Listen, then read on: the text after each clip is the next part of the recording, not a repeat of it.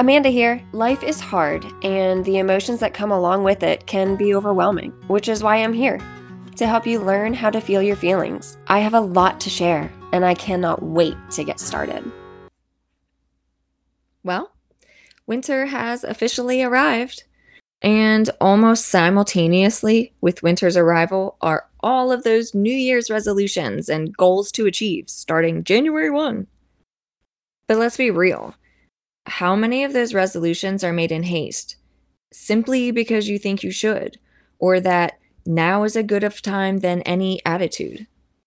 I'm certainly not saying that all New Year's resolutions are unattainable or aren't made with the best of intentions. But I do think it's important that we take time to really analyze what it is that we want to accomplish. What's the game plan? Why is this your goal or resolution? Why is this important to you? Rather than setting a New Year's resolution this January, I encourage you to take advantage of this winter season and be mindful during these next few months so that you are prepared come spring when all of these things are active and in a period of growth. This episode provides a conversation about the restful and healing energy of the winter season, and hopefully, you will walk away with a new perspective and a better plan for the months ahead. Wintertime is a time for internal reflection. Take the time to really reflect on your accomplishments from the last year. What challenges did you overcome? What lessons did you learn? Where could you have practiced more compassion, either with others or yourself? What areas of your life do you wish to improve?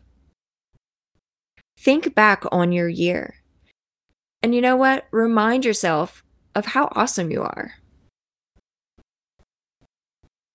Embrace the stillness this winter. Consciously take the time to slow down and pause. Embrace that stillness. Nature is giving us a gift in the stillness of this season. You know, animals are going into hibernation, plants are generally dormant, and the nights are longer. Take advantage of this gifted time and embrace the stillness in and around you. There's nowhere else to be, there's nothing else to do. So why not work on yourself? Declutter this season. Clutter isn't always an accumulation of physical items. It can also be an accumulation in your mind that needs the decluttering. This could be letting go of old habits, breaking up with limited beliefs, creating boundaries, getting away from toxic or negative energies. Letting go isn't always easy, but it is necessary at times. And you know what? It can be incredibly beautiful. Something that has helped me with this is imagining a large oak tree, just standing tall and strong with its limbs full of green leaves in the spring and the summer. It braves each summer storm with grace and nobility. But then each fall, it lets go of the leaves it previously used to shelter the birds from the storm. And when the tree does that, when it lets go of its autumn leaves, it can be really stunning to witness. And the same goes for you letting go of habits, relationships, clutter. Anything that is holding you back or no longer serving you can be just as beautiful. Let this season be focused on rest, sleep, and self care. Rest and sleep. There is a difference between the two, even though they both have their own space in the winter season we all know that sleep is really important and has a direct correlation to our health. Less sleep, shittier health. But what about rest? Rest is really important too. You know, as a society, we have come to believe that our self worth is tied to things like productivity and the amount that we can achieve. But it's incredibly important to take time to just be and this can be really difficult. I know it is for me. I find myself wandering around the house looking for something to do, some chore that needs done, rather than taking time to rest.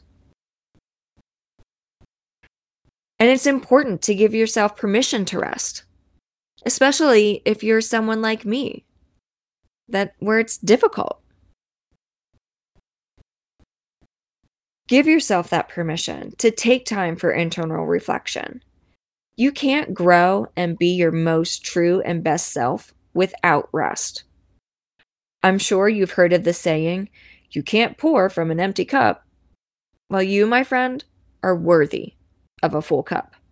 Give yourself that permission. And the type of rest that you do, it really does make a difference. Many of us say that we give ourselves rest by sitting on the couch and scrolling through social media or playing a game on our phone. But that's really not rest.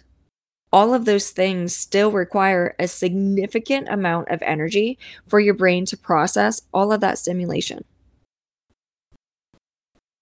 Activities that promote rest calm your parasympathetic nervous system. And this is something I just learned about. The parasympathetic nervous system is sometimes called the rest and digest system. It's responsible for things like sexual arousal, urination, digestion, and defecation. This is the system in our bodies that is directly affected by the fight or flight response and can actually shut these processes down when it senses danger or if you are in periods of stress and anxiety. Yeah, your body can actually shut processes down to conserve energy to allow you to be able to fight. So it's really important to look at how you are resting and how you are filling up your cup. Take care of your parasympathetic nervous system. It takes care of you. So let's look at a few restful self care practices because they do exist and really they are not that difficult. So these things include eating seasonal foods that provide warmth and nourishment, like stews and root veggies and leafy greens, or hot beverages like tea, cider, or hot chocolate. All of these things warm both the body and your soul. Being in nature, it really does go a long way, both for your mental and your physical health. I encourage you to be in nature whenever possible. But if you're not capable of walking down a nature path, consider driving the back road home. And when you do, be mindful and immerse yourself in the experience. Roll your window down and breathe in that crisp winter air. It's so refreshing. Meditation. Take time to be present with yourself. Only then will you understand who you are and what you actually need. Meditation can be a powerful tool, and there are so many resources out there to help you get started with your own meditation practice. Starting my meditation journey was a little difficult to get started. I didn't know the first thing about it. I didn't know what to do, I didn't know how to start. But I'm so grateful that I stuck with it and put in the work to create a practice that works for me. And yoga. Yoga can be super helpful and healthy.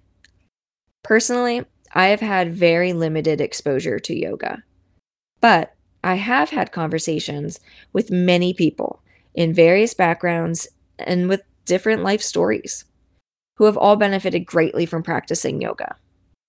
Their enthusiasm has encouraged me to look into it for myself. As we end this conversation, I hope you can incorporate at least one of these ideas, perspectives, or practices into your winter season. I promise that if you do, the growth you see in the spring will be empowering and can set you up for a fantastic year. Until next time, you are seen, you are loved, and you matter.